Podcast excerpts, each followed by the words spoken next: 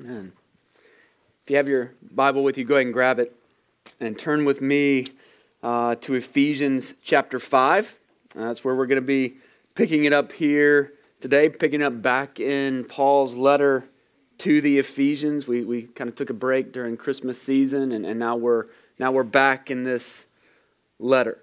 Uh, this letter to the church there in Ephesus, to the believers in that place, uh, just like us. And, and I would just ask you, we're, we're going to kind of dive in. So would you just stand with me right now as, as we look together uh, to God and His Word? We're, we're in Ephesians chapter 5, um, and we're going to pick it up right there in verse 22 and go through verse 33. Wives, Submit to your own husbands as to the Lord. For the husband is the head of the wife, even as Christ is the head of the church, his body, and is himself its Savior. Now, as the church submits to Christ, so also wives should submit in everything to their husbands. Husbands, love your wives as Christ loved the church and gave himself up for her, that he might sanctify her having cleansed her by the washing of water with the word, so that he might present the church to himself in splendor, without spot or wrinkle or any such thing, that she might be holy and without blemish. In the same way, husbands should love their wives as their own bodies. He who loves his wife loves himself. For no one ever hated his own flesh, but nourishes and cherishes it, just as Christ does the church, because we are members of his body. Therefore, a man shall leave his father and mother and hold fast to his wife, and the two shall become one flesh. This mystery is profound, and I am saying that it, that it refers to Christ and the church. However, let each one of you love his wife as himself and the, the wife see that she respects her husband. This is the word of the Lord. Let's pray together. Heavenly Father, we just confessed it. We, we sang it out loud, every single one of us. We, we confess that we need you.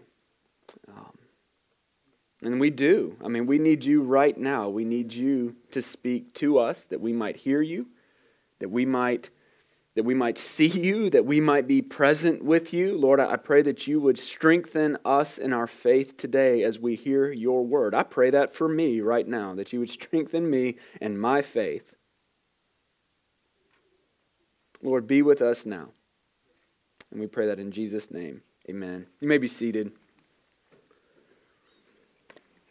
Over the next couple weeks, um, we're going to be we're going to be looking at this passage. So we're going to take two weeks. Uh, this is the longest passage in the New Testament that speaks specifically to marriage. Uh, and we're looking at it through, we're going to look at it through the twin lenses of Christ like submission and, and Christ like authority. It, it's through those two filters or those two lenses uh, that we, that we want to see God's word. Um, and, and what we're going to see is that there are some very clear instructions given to us as, as the church, right? And, and the first thing this does, and especially, let me say this, and especially a passage like this one, a passage that has become charged with all sorts of sort of cultural insensitivity is it, what a passage like this does is it really calls into question what it is that we believe about the bible right? It, sort of forces us to deal with what we really believe about what we call the Word of God. All right? It, it, it forces us to, it's going to force us to deal with that because, because what we claim here at, at this church and in this denomination that we're a part of is we claim that we are Bible people. We say that fairly often. Uh, Bernie prayed that in his prayer today. We are Bible people here. We make the claim that the Bible is the Word of, the God, of, of God as, as given in the original languages. It's the inerrant and infallible, God breathed, Spirit inspired, Spirit empowered Word of the living God. That's what we say unapologetically, and we say it frequently here at Rivercrest. It's, it's 2 Timothy 3.16. That all Scripture is breathed out by God and that it's profitable for teaching, for reproof, for correction, and for training in righteousness. So, what I'm telling you, regardless of who published it, whether it was Reformation Trust or Crossway or, or whoever's got the, their name on the binding of that Bible, what I'm telling you right now is what's sitting in your lap or you're holding in your hand is not just an ordinary thing. Like, it's different, it's unique. And, and some have argued uh, that Paul is only, that he's only talking about the Old Testament in this passage, but, but Peter really throws a curveball at that argument um, in his second letter, in, in the second letter of Peter, where he equates the writings of Paul. So think about that. Peter says that what Paul writes is scripture. He, he says it there, and I think that we can appreciate this. He says, second, it's 2 Peter 3.15. He says, and count the patience of our Lord as salvation, just as our beloved brother Paul also wrote to you according to the wisdom given him, as he does in all his letters when he speaks in them of these matters. There are some things in them that are hard to understand. Now, I've always loved and appreciated that Paul, uh, sorry, that Peter just said that some of the things that Paul writes are hard to understand. Like it, make, it makes it gives me comfort that the Bible says that the Bible is hard to understand. Anybody relate to that? Some of you are like, yeah, I'm on day seven or whatever of my Bible reading plan. I'm already lost. All right?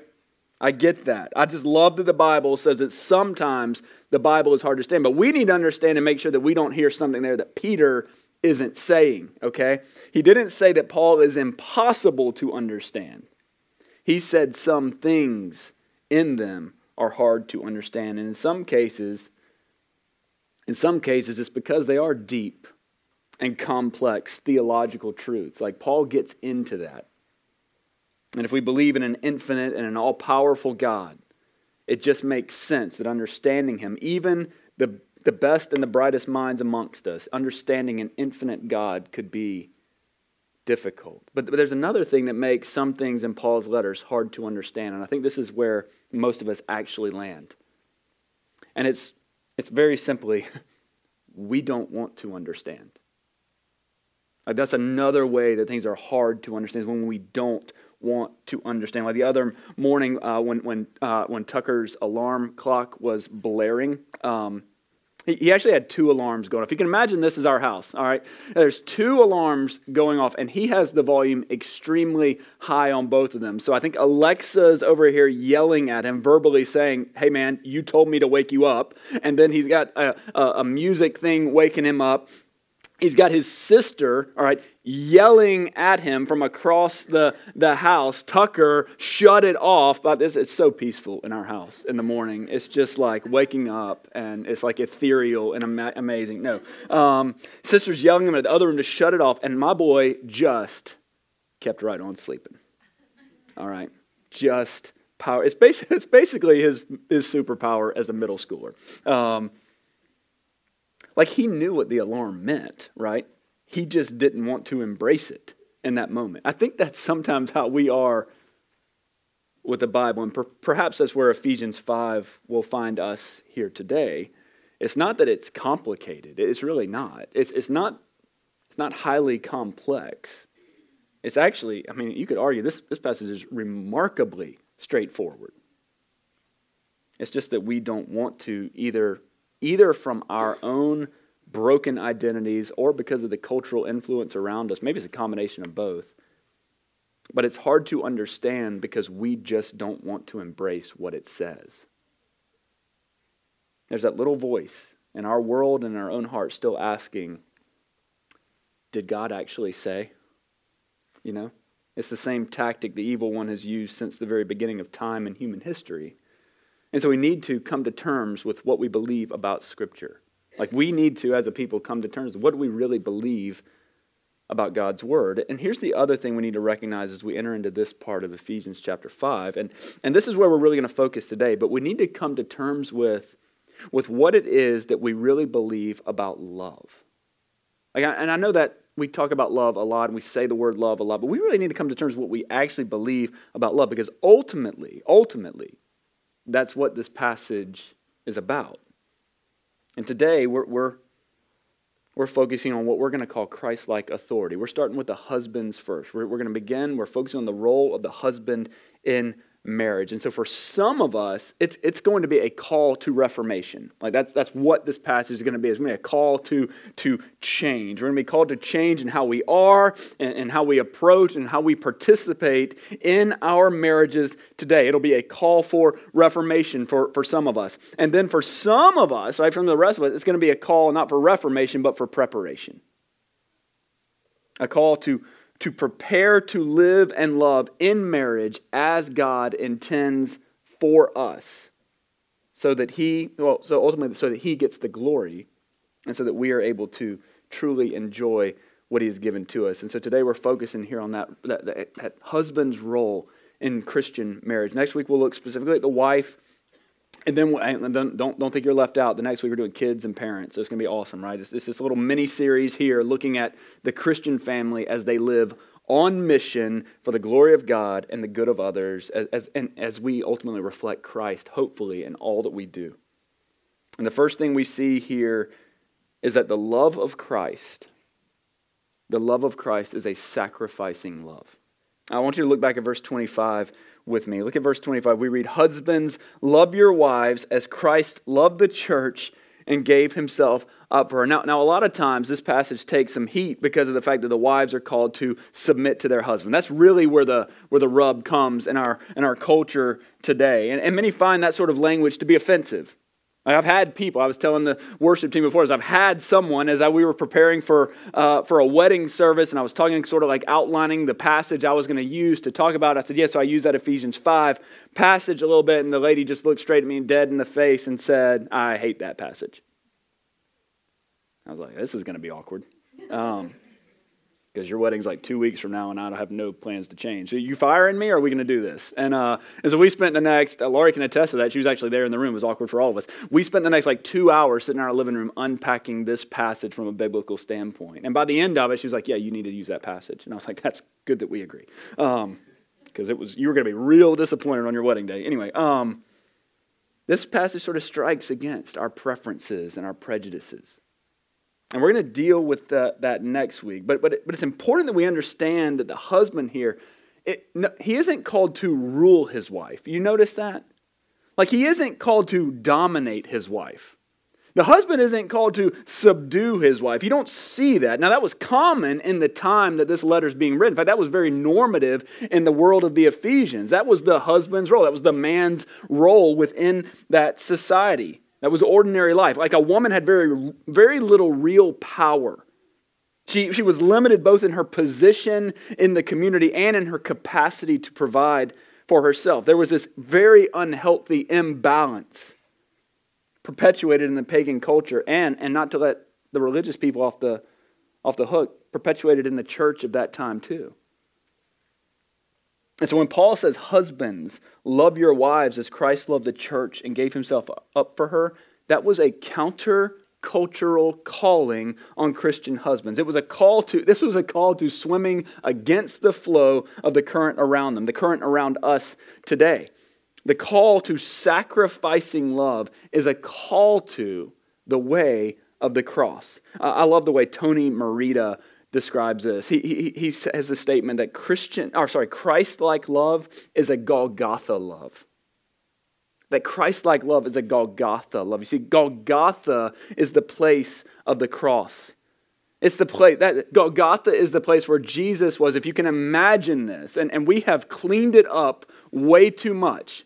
We, we do not want to break against people's sensibilities. So we have cleaned up the cross. We've sort of neutered the cross. So when you see a picture of Jesus sort of hanging on the cross with a little strip of blood on his side, a little bit of blood on his, on his brow, and, and you think, yeah, there he is, I promise you that is not what it looked like. And it is an embarrassing reality when the cross comes into true view. The, the cross is where Jesus was stripped naked in front of everyone. The loincloth is there for you, it wasn't there for him. That didn't exist in real time.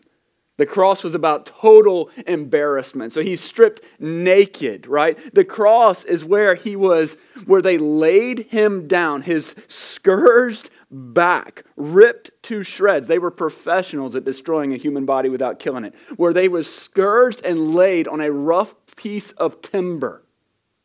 The cross is the place where nails were driven through his hands and through his feet. And do not think about hitting your thumb with a hammer in the garage trying to build a birdhouse with your dad. That is not the type of nail we're talking about. The cross is the place where that crown of thorns pierced deeper and deeper into his head as he asphyxiated and strained and struggled for any semblance of a fleeting breath. The cross is the place where he genuinely, really, and truly bled and died. And here's what the Bible says that he did this because of the great love with which he loved us in his holy and perfect obedience to the will of the Father. He was pierced for our transgressions. That's how Christ loved the church and gave himself up for her. For you men, I want you to hear this. Please look right at me. For us, marriage is a call to come and die.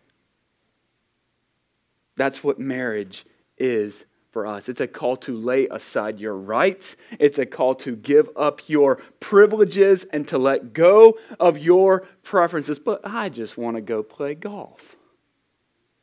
But I'm, I'm, you go to bed, I'm going to play another four hours of video games. Some of y'all are looking at people, that is messed up. Isn't, I, I'm talking about every, don't do that. Don't be like, you see that? Wives, it is not time to play Holy Spirit right now, okay?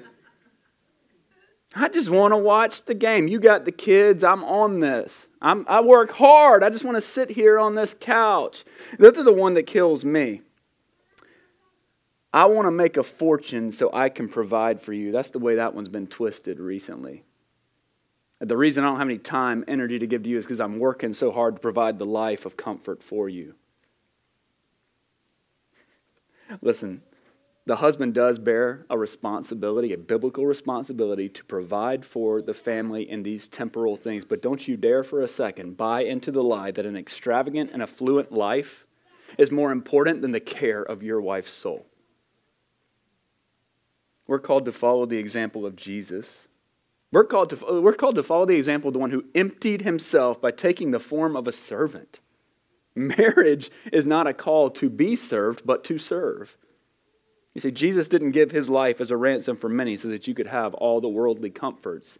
It was so that you could be saved from your sin. So, in that way, in that way, not only is the love of Christ a sacrificing love, like what we see at the cross, but the love of Christ is also a sanctifying love. I want you to look at verse 26 with me. It says that Jesus gave himself up for her. That's his bride. Uh, that's the church. And here's what 26 says that he might sanctify her, having been cleansed by the washing of water with the word, so that he might present the church to himself in splendor, without spot or wrinkle or any such thing, that she might be holy and without blemish. You know, there's a moment. There's a moment that happens in every single wedding, right? After all of the people are in place, the whole, the whole processional, bridesmaids, groomsmen, they've all, they've all found their spot. There's this slight pause, and, and then usually, usually there's a little shift in, or, or, or a full out change in the music. Like sometimes it's a longer moment. Like I've been in that moment a couple of times where like it kind of felt like, uh oh, like I hope, I hope she's coming. I mean, especially some of these outdoor wedding venues, like it can be a trek for the bride to get out of the house, kind of down to the yard. not lying, the last wedding we had, me and the groom had time to take some extra breaths before she came around the corner. It was like, ah, come on now. All right. But there's this moment. And no two weddings are exactly the same, so, so we know that. But in each of them, there's this moment when the bride appears. And maybe she comes out from, maybe the door's open at the back of the sanctuary, where maybe she comes out from behind the bush she's hiding out at, or whatever, or comes out of the house, whatever it may be. But she appears. And when she appears, she looks beautiful. Like she's prepared herself for this moment. Probably had some help. Probably had some people help her along the way because, because this is a big moment in life.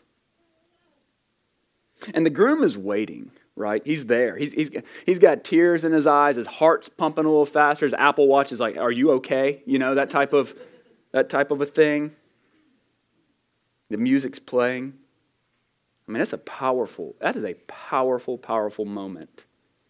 And what's happening, all right, in that moment, if you can, if you can strip away all the ceremony, if you can strip away all the crowd, if you can strip away all of the, all, all the everything, right, and just boil it down to what is happening in that very moment, and just that little moment, and really it's a small moment in the grand scheme of things, but it's a big moment in your life. If you can strip everything away, what's happening in that moment is they are giving us a picture, however flawed and imperfect it may be, of what Paul is talking about right here in Ephesians 5. You see, God's ultimate goal for you, for you, is not that you would just be saved from your sins, as beautiful as that is, like as amazing as that is. No, his ultimate goal and his ultimate purpose for you is that you would be made holy and without blemish. That's God's goal for you that you would be holy and without blemish. And this isn't just for the wives in the room, it's for all of us, right? Paul says it so succinctly over in 1 Thessalonians chapter 4 where he writes, "For this is the will of God, your sanctification." This is the will of God, your sanctification. It's a short verse. What does God want from me? He wants you to be sanctified.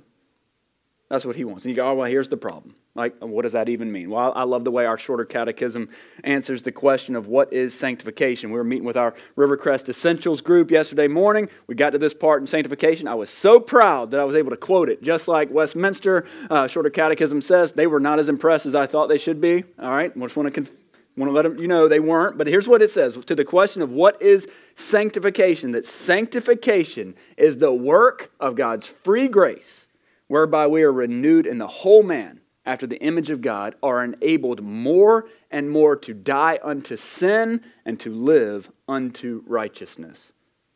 I realize that's a mouthful, but here's what it is it's being made less and less like ourselves and being made more and more like Jesus. That's what sanctification is. That's God's purpose for you, that's His desire for you. In his commentary on this passage, Ian Hamilton makes the statement that, that the salvation accomplished by Christ is not a bare rescue from the coming wrath. He says, because faith takes a sinner into Christ, salvation, at its fullest sense, is all about being transformed into his likeness. This is the sanctifying love of Christ for us. Like it doesn't just see us, his love doesn't just pity us, it doesn't just extract us from the, from the danger and the depravity of sin. I, I remember one time I, I, encountered a, one of my, uh, when I was in construction, we, we, I don't know why this was, we had to go to the post office every day. Maybe that's just a normal thing. I had to go to the post office in Eau Claire every single day to get the mail. And I would pull into the same spot because I'm a creature of habit, pull into the same spot, run in and out as fast as I could, get the mail. But this one day I pulled in and I saw a, a it was clearly a blind man walking across the parking lot. And, and I saw him, and I, and I felt so sad for this man. Like in that moment, I was having one of those moments, just saw him, noticed him, felt sadness for him that, that something that is so easy and so routine and so simple for me, something going to the post office to get mail, for him is such an arduous, such a straining, such a, such a difficult task. And so I, I, I walked over and asked if he needed help.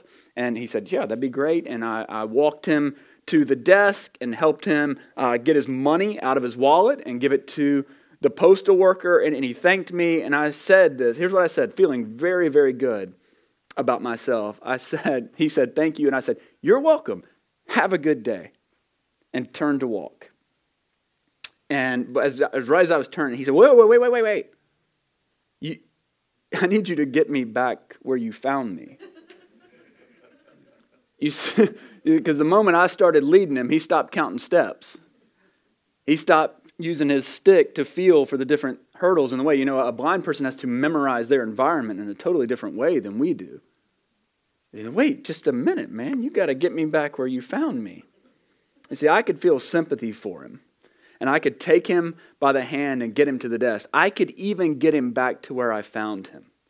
And for so many of us, I think that's the way we tend to think about salvation. It's, it's, that Jesus sees us in our sins. It's that Jesus feels pity on us, that Jesus even extracts us from the danger and, and, and declares us saved. And then he says, This is what Jesus does. He declares us saved and he says, Have a good day. and he leaves us where he found us. But the beauty of the gospel is not that Jesus finds us or even that he saves us. But, but here's what it is. It, it, here's the true depth and beauty of the gospel is that he brings us all the way home. You see, he doesn't just point the way. He doesn't go, hey, listen, when you go out of here 10 steps, turn left, 32 steps, turn right, and you'll be back at your front door. He doesn't do that. No, he enters into the journey with us. That's the power of Christ. That's the power of the gospel. That Jesus doesn't go, You're clean, go do it. He says, You're clean, I'm with you. He brings us home. He, he doesn't just point the way, he enters into the journey with us, dwelling with us, dwelling in us by his Spirit. Listen, Christian, do you know? Here, here let me ask you this question Do you know today that the Spirit of the living God is dwelling in you right now? Maybe you need to think about that for just a second. Like, do you know? Do you really know if you have entrusted your eternal life to Jesus Christ, saying, His sacrifice has paid for my sin, that by grace through faith alone I am welcomed into the family, welcomed into the number, counted among the new creation, sons and daughters of the King. Do you know that if that is true of you, that the Spirit of the living God is dwelling with you right now? Like, do you know that in your pain? Do you know that in your frustration? Do you know that in your fear?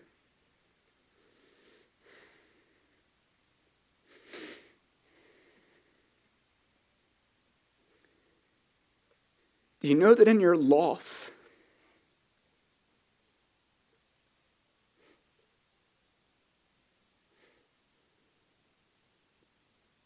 I promise you this isn't rehearsed. Do you know that in your sorrow, do you know that in your joy, do you know that in your victories, do you know that in your defeats and in your failings, your longing and in your striving and your waiting, do you know that in that, in that trying to exercise the patience that God's calling you to, do you know that He's with you?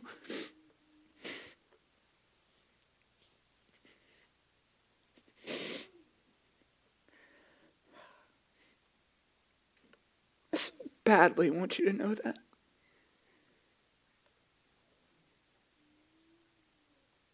Do you know that the call to walk as children of light is only possible because the light of the world is alive inside of you right now. That he chooses, he moved into your neighborhood, he looked at all the other houses around, and he picked your rundown little shack and said, I'm moving in with that one. Do you know that?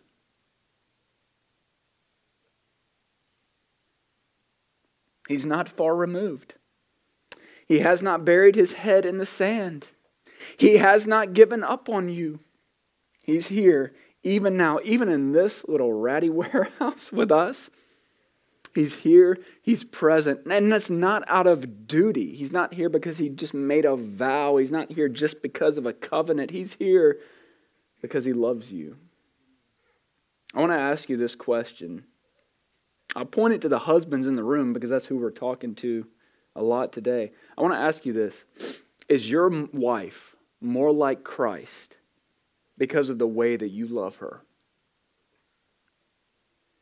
Like if you're single, all right, let's do this. Let's not just do the husband. If you're single or dating in this room, if you're a man and that's your position right now, single, dating, whatever, are the women or even just the people you are around more like Jesus because of how you love and serve them?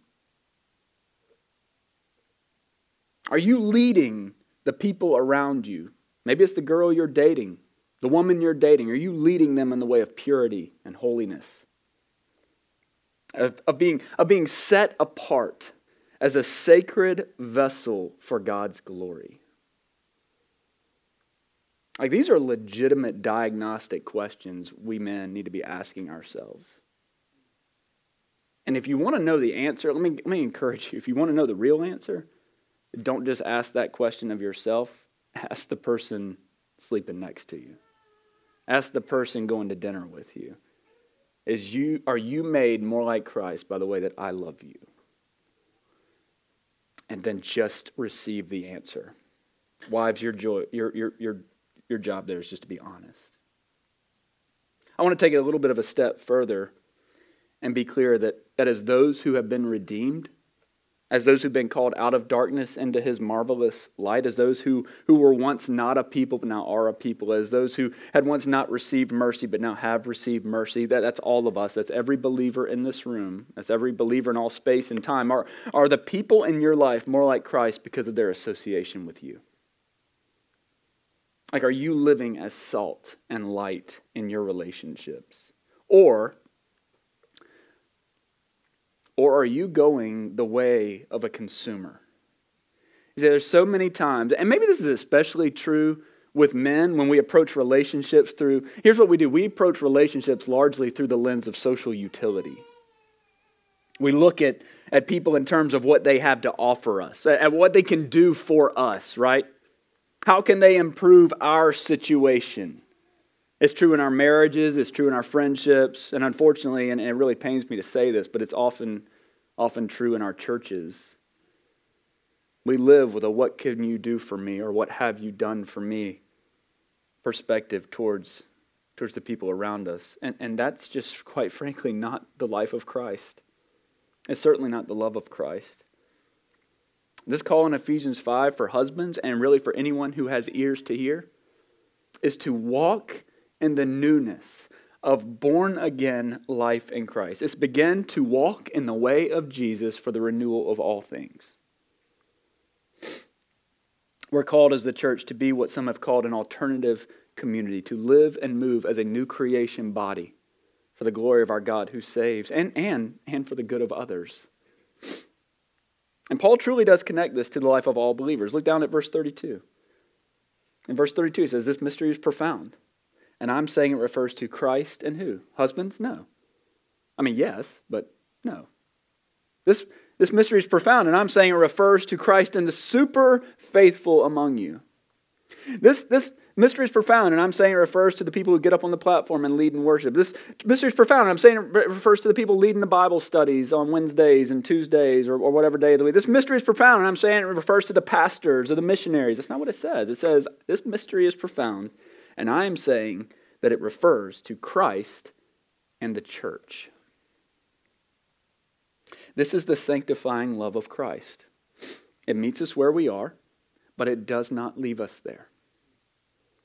It brings us all the way home. And this is what freedom in Christ looks like for us in our marriages. Husbands, this is the love that we are called. That we're called, commanded. Called maybe not even to love, we're commanded by God to show our wives. Believers, this is the love that the church is called to show to our neighbors. What about the one who doesn't pick up his trash? Yep, that one too. The guy who won't cut his grass. Yep, love that guy too. The one who plays the music too loud. Yep, the one whose car is too loud. Yep, that one too. I'm just going through the list of people right here in my mind. In every wedding message I've ever given, I say something like this. Um, and if you've ever been to a wedding I've done, you've like been to all of them. So, outside of changing some names and some personal details, they're pretty similar. But I say something like this to this happy couple as they're, and it's beautiful, right? I mean, they're standing there, they're, they're, they're, they're pretty and handsome, whatever, and um, they're so happy. I mean, it is. It's a happy, joyous thing. And I say something like this I say that today is the easiest day of your marriage, right? Some of you are like, yep, he said that to me. It was weird. Yep. Today is the easiest day of your marriage. And then I say something like this because there are going to be times of unfulfilled expectations, that there will be disappointments, that there will be unmet needs. I say you are going to step on one another's toes, and if I know there's dancing at the reception, it's probably going to happen at that. I often say, I, I, I bet that we don't get out of the parking lot today before one of you says or does something that makes the other one roll their eyes. The suit and the dress are going into the closet. And there will be days when you see one another in filthy rags. And in those moments, those moments that are inevitable, those moments that will come, you're going to have to choose whether you go the way of the world, whether you go the way of selfish desire, whether you go the way of personal rights and personal comfort, of privilege and preference, or, or, and this is the calling for us, you go the way of Christ. You go the way of the cross. You go the way of self sacrifice. You go the way of self denial. Because, see, forgiveness always has a cost. It does. Don't let anybody ever tell you it doesn't. Forgiveness means I'm willing to lose so that there can be peace. Forgiveness says I'm willing to die so that there can be life. And so here's the calling for us. This comes from Colossians chapter 3 to put on then as God's chosen ones, holy and beloved. That's what he calls us. He says, put on compassionate hearts, kindness, humility, meekness, and patience, bearing with one another, and if one has a complaint against another, forgiving each other, as the Lord has forgiven you. And then he says this Paul loves to come back to this. I think because he knows how hard it really is. He beats this drum over and over and over. He says this, and above all these, put on love, which binds everything together in perfect harmony. This is the love that we're called to. We are called to Christ like love. That Christ like love will manifest itself in Christ like authority because we will love our spouses. We will love the people around us enough to lead them in love and light towards something better. This love is true. This love is genuine. This love endures because it's not rooted in the temporal realities. It's not rooted in our temporal circumstances. It's not rooted in whatever this day went. It's rooted in the eternal love of Christ. We see that most clearly at the cross. How are you supposed to live and move and have your being in our world today? Look no further than that little hill outside of Jerusalem. Let's pray together. Heavenly Father, I thank you uh, that you don't give up on people like me, that you don't give up on people like us, that you don't look at us and see disappointment, that you don't look at us and see a waste of time, you don't look at us and see a lost cause, you look at us and see your sons and daughters who you love beyond words. Who you love so much that you are willing to, to come to this earth to redeem us out of the mess we've made. That you loved us so much that you were willing to come and, and die for us. Not guilty for us, but to take our guilt from us and die for us. Father, I pray that you would help your church to remember who we are in you. That we are a redeemed people. That you bled and died for us